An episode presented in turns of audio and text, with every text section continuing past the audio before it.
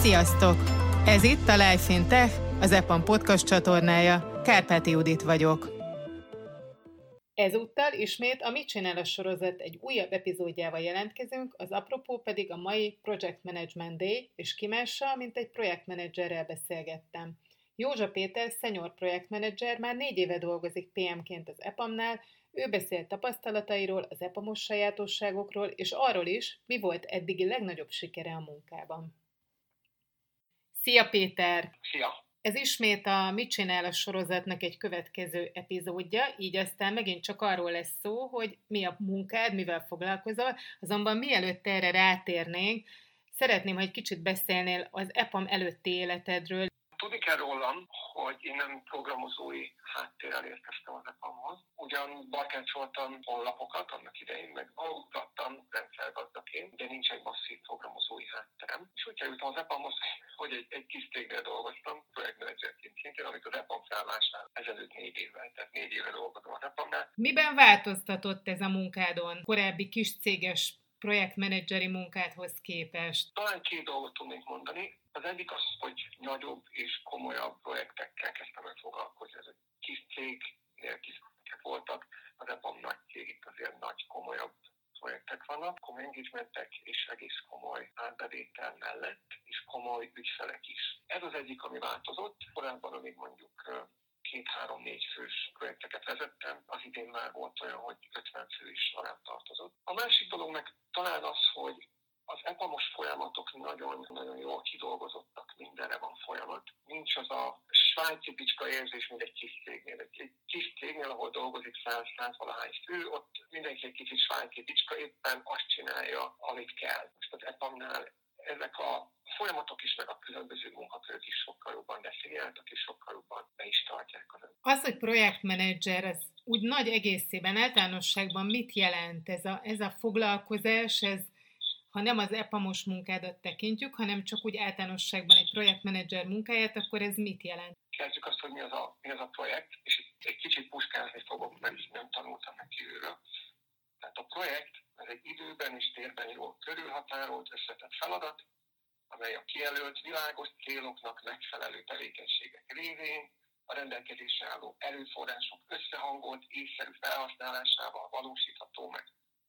Tehát, hogy van egy világos cél, van a kompetens embereknek egy csoportja, akik minden erejével azon dolgoznak, hogy ezt, ezt megvalósítsák határidőre, a költségkeretet nem túllépve, kiváló minőség. Ez egy, ez egy projekt, és most azt is tudni kell, hogy az ilyen projekt az olyan, mint a Yeti, hogy csak néhányan látták, de az se az volt, hogy ilyen projekt nincs. Mert a projektek ezerféleképpen félrecsúszhatnak, kezdve onnan, hogy az fél nem tudja pontosan, hogy mit akar, vagy éppen, hogy pontosan tudja, hogy mit akar, de nem arra van valójában szüksége, vagy tudja, hogy mit akar, csak azt nem tudja elmondani, a fejlesztők nem értik pontosan, ezt későn derül ki, alábecsülték az erőforrásokat, nem a megfelelő emberek ülnek a megfelelő székekben, rosszul válogatták össze a csapatot, rosszak a folyamatok, rengeteg dolog van, amire oda kell figyelni. A projektmenedzsernek pedig az a dolga, hogy mindezeket potenciális problémákat, kockázatokat megoldja. Tehát kicsit olyan, mint a ponyvaregényben Mr. Wolf, a megoldó ember. Azzal a különbséggel, hogy a projektmenedzser vagy a PM, ahogy mondjuk, nem csak, hogy megoldja ezeket a problémákat, hanem a jó PM az előre is látja ezeket a problémákat. Még az előtt kézbe veszi őket, mielőtt ezekből a kockázatokból problémák is lesznek. És hát rengeteg dologra kell odafigyelni. Van a, van a projektmenedzserek BBA-jának emlegetett PM BOK, vagy a Project Management Body of Knowledge, ez, ez tíz területet határoz meg, és ezeket folyamatosan figyelni, monitorozni kell a, a projektnek a teljes életciklusa alatt. És ilyenek, ilyen területek vannak, mint, a, mint az ütemezés nyilván, költségek, a minőség, az emberek, kommunikáció kockázatok, beszerzés. Ez nagyon sokrétű és nagyon sokféle fajta odafigyelést igényel.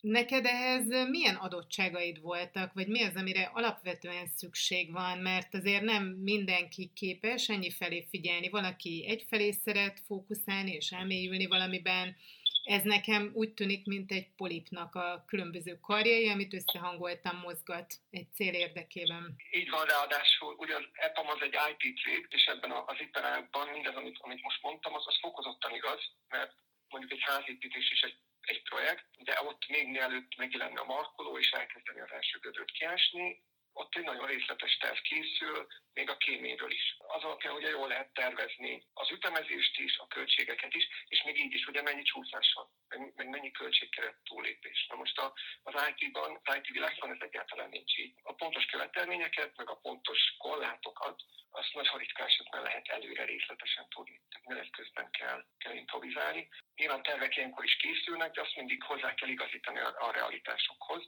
és azt kommunikálni is kell az ügyfélszelen. Van egy ilyen angol mondás, nem tudom lefordítani, tehát angolul fogom mondani, hogy a good project manager makes updates, a bad project manager makes up uh.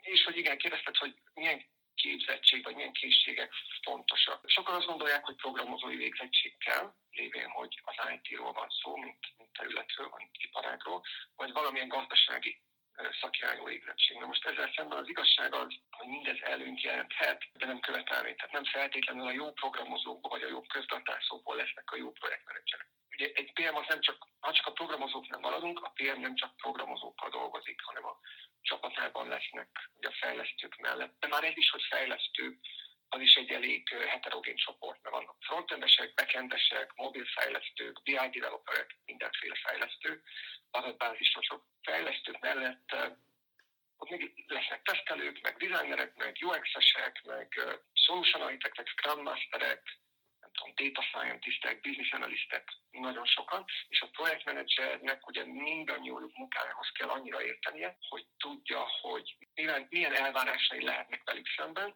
mire van szükségük ahhoz, hogy jól tudják végezni a munkájukat. És hogy a, a problémáikról, a nehézségeikről érdemben tudjon velük, velük beszélgetni, és hatékonyan tudjon rá megoldást keresni. A PM-nek az a dolga alapvetően, hogy mindezek a szakemberek, akik egy, egy nagyon széles területet, vagy nagyon tág területet lefetnek, vagy lefethetnek, számukra minden feltétel biztosítva legyen ahhoz, hogy, hogy optimálisan tudják végezni a munkájukat. És, és a másik ok, ami, ami miatt mondjuk nem feltétlenül a jó programozóból lesz a, a jó projektmenedzser, az az, hogy van ezer ok, ami miatt egy projekt félre csúszhat, de ezek eh, ritka esetben eh, technológiai eredetűek. Tehát jellemzően nem, nem az következik be, vagy nem arról van szó, hogy vannak a fejlesztők, akik rossz algoritmusokat írnak, és akkor eh, azt meg kell javítani. Tehát a problémák megoldásához sem elsősorban hard skill-ekre van szükség. Viszont ha már itt tartunk, hogy mire van szükség, milyen képzettségre van szükség, akkor azt mondanám, hogy hogy ez a szakirányú egyetemi végzettség az nem is követelmény. Az viszont jó, hogyha egy PM-nek van egy-két, egy-két olyan vizsgája vagy képesítése, ami a projektmenedzsment valamilyen metodológiájához kapcsolódik, és ezek nemzetközileg elfogadottak általában sok ilyen van. Ugye ez nem csak azt jelzi, hogy, hogy az adott PM a szakma, saját szakmája alapjaival tisztában van, hanem azt is jelzi, hogy nem sajnálja az időt és az energiát a, a fejlődésre, a tanulásra. Honnan indul egy PM karrier? Van belőle junior, és, és azzal kezdi, vagy pedig projektmenedzser, más úton lesz az ember, nem pályakezdőként indul el ezen, hanem valahol máshol, más területen szerez tapasztalatot esetleg. Én azt gondolom, hogy a második eset a gyakori. Tehát amikor valaki mondjuk fejlesztőként indul, vagy akár tesztelőként, vagy akár analystként, és, és egyszerűen megtetszik neki a projektmenedzsment, mint, mint szakma. Ezek azért ezek az emberek, akik mondjuk egy más szakmából sasszíznak át egy oldalirányúan a, a projektmenedzsment karrierútra, ők azért általában junior szinten kezdik, tehát junior szintű projektmenedzserek lesznek, és az EPAM-nál a legtöbb szakmánál itt is öt fokozat van. Ezen a ranglétrán az egyes ugye a junior, és az ötös pedig a senior direktor. De ez a négyes meg ötös szintű projektmenedzser, ez azért már elszakad a napi ilyen munkától. Sokkal inkább ilyen irányokat határoz meg, meg stratégiát alkot, magasabb szinteken egyeztet. Te hol tartasz a karrieredben ezen a skálán? Hát én senior PM vagyok, ami, ami a hármas fok. Küszöbön el egy ugrás felfelé, vagy mifelé haladsz? Nem kizárt, hogy én sem fogok ezen a ranglétrán tovább menni, egyenes irányba felfele. Valószínűleg, hogy én is ki fogok egy picit sasszízni, és el, ellépek oldalra a delivery manager irányba, ami nagyon hasonlít a project managerhez, egy kicsit technikai jellegű. Tehát a delivery manager az, az úgy félúton van a solution architect és a, és a projekt manager között. Sokszor beszélgetek ezekben a podcastokban különböző szerepkörben és különböző karrierük, különböző szintjén álló emberekkel, és mindben közös, hogy milyen így úgy egy munkahelyen dolgozni, hogy bár ez egy közösség, egy munka, egy munkahely, mehetsz bármerre, amerre te gondolod. A beszélgetésünk elején kérdezted, hogy mi volt a különbség egy, kis cég élete, meg egy nagy cég élete között.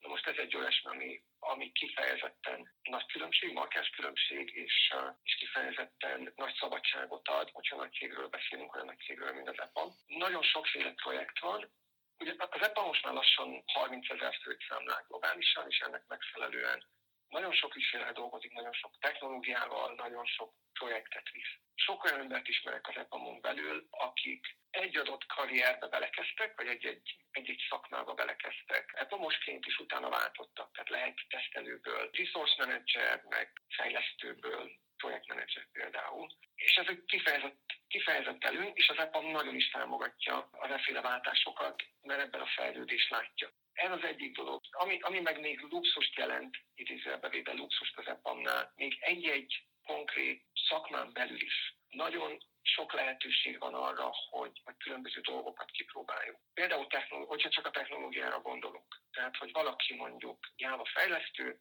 de elkezdi érdekelni a, a felhő alapú szolgáltatások, mint, mint technológia. És akkor nem kell, nem kell elmenni egy másik céghez, ahol mondjuk AWS-ben vagy az útban dolgoznak, hanem az EPAM-on belül számos olyan projekt van, ahol belekóstolhat ebbe. És az EPA most kifejezetten támogatja egyébként, ezt azt mondtam az alkalmazottainak, hogy, hogy fejlődjenek. És erre különböző mechanizmusok vannak az EPA-on belül.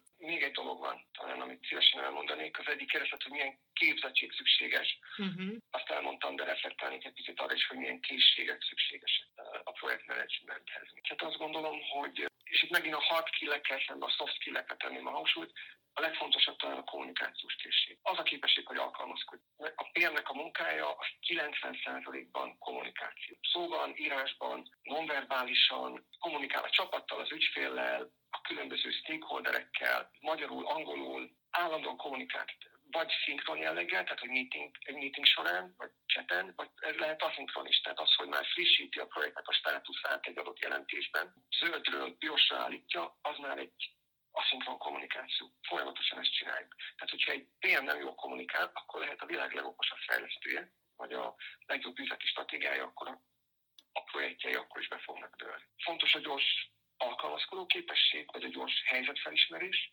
Mindegyik projekt más, minden nap egy projekt életében más. A legkülönbözőbb helyzetek fordulhatnak elő. És fontos, hogy a, a PM azt tudja, hogy mit, hogyan lehet éppen az adott helyzetben az adott emberekkel, és milyen módon a legjobban kezelni. Kell tudja, hogy mikor vonuljon háttérbe, mikor vegye kezébe az irányítást, mikor legyen asszertív, mikor legyen kompromisszumkereső, kell egy ilyen fajta alkalmazkodó képesség, és kell egy, kell egy fajta perspektíva váltásnak a képessége is nagyon sokszor, éppen ahogy mondtad, meg ahogy beszéltünk róla, nagyon sok mindenre kell odafigyelni, a feladatok is nagyon szerteágazók. Van úgy, hogy egy, egy PM az egyik pillanatban még azon dolgozik, hogy a, a PowerPoint-ban létrehozott projektjelentésben hány pixel méretűre kell állítsa a fellécet, hogy nézzen ki valahogy, és a következő percben pedig már beül egy meetingre, ahol az ügyfélnek a alelnökével fog egyeztetni a következő év stratégiájáról ezek nagyon fontosak, és fontos a munkabírás, persze a stressztűrés. Meg, meg az, hogy a kockázatokat azokat jól mérje fel. Ugyanúgy, mint mondjuk az autóvezetésnél, hogy a, a jó sofőr az nem akkor féket, amikor mondjuk előútik egy, egy óvodás, a, mondjuk a busz takarásából, hanem már akkor rajta van a, pedálon, a fékpedálon a lába,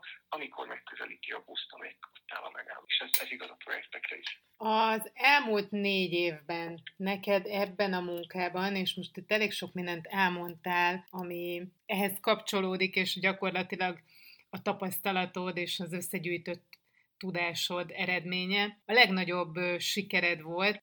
Azt említettem, az mondjuk megtisztelő volt, hogy valóban az idén már rám bízták egy, egy több mint 50 fős több projektből is álló programnak a vezetését rám lették bízni. Vagy, vagy azt is mondhatnám, hogy arra is büszke vagyok, hogy ez a negyedik évem ugye az EPAM-nál. És nem jövök egy, egy ilyen nagyon markáns IT háttérből, de mégis egyik-két évben megkaptam a, az Impact Awardot, ami ami talán a legmagasabb szintű belső elismerés, ezt évente az alkalmazottak, tudom, két-három százaléka kapja meg, azokat jutalmazzák ezzel, akik abban az évben a legjobban teljesítettek, vagy valami kiemelkedőt nyújtottak. Köszönjük, hogy ismét velünk tartottatok. A következő adásig pedig olvassátok interjúinkat, cikkeinket a Life Intech blogon, és hallgassátok a korábbi beszélgetéseket itt a csatornán.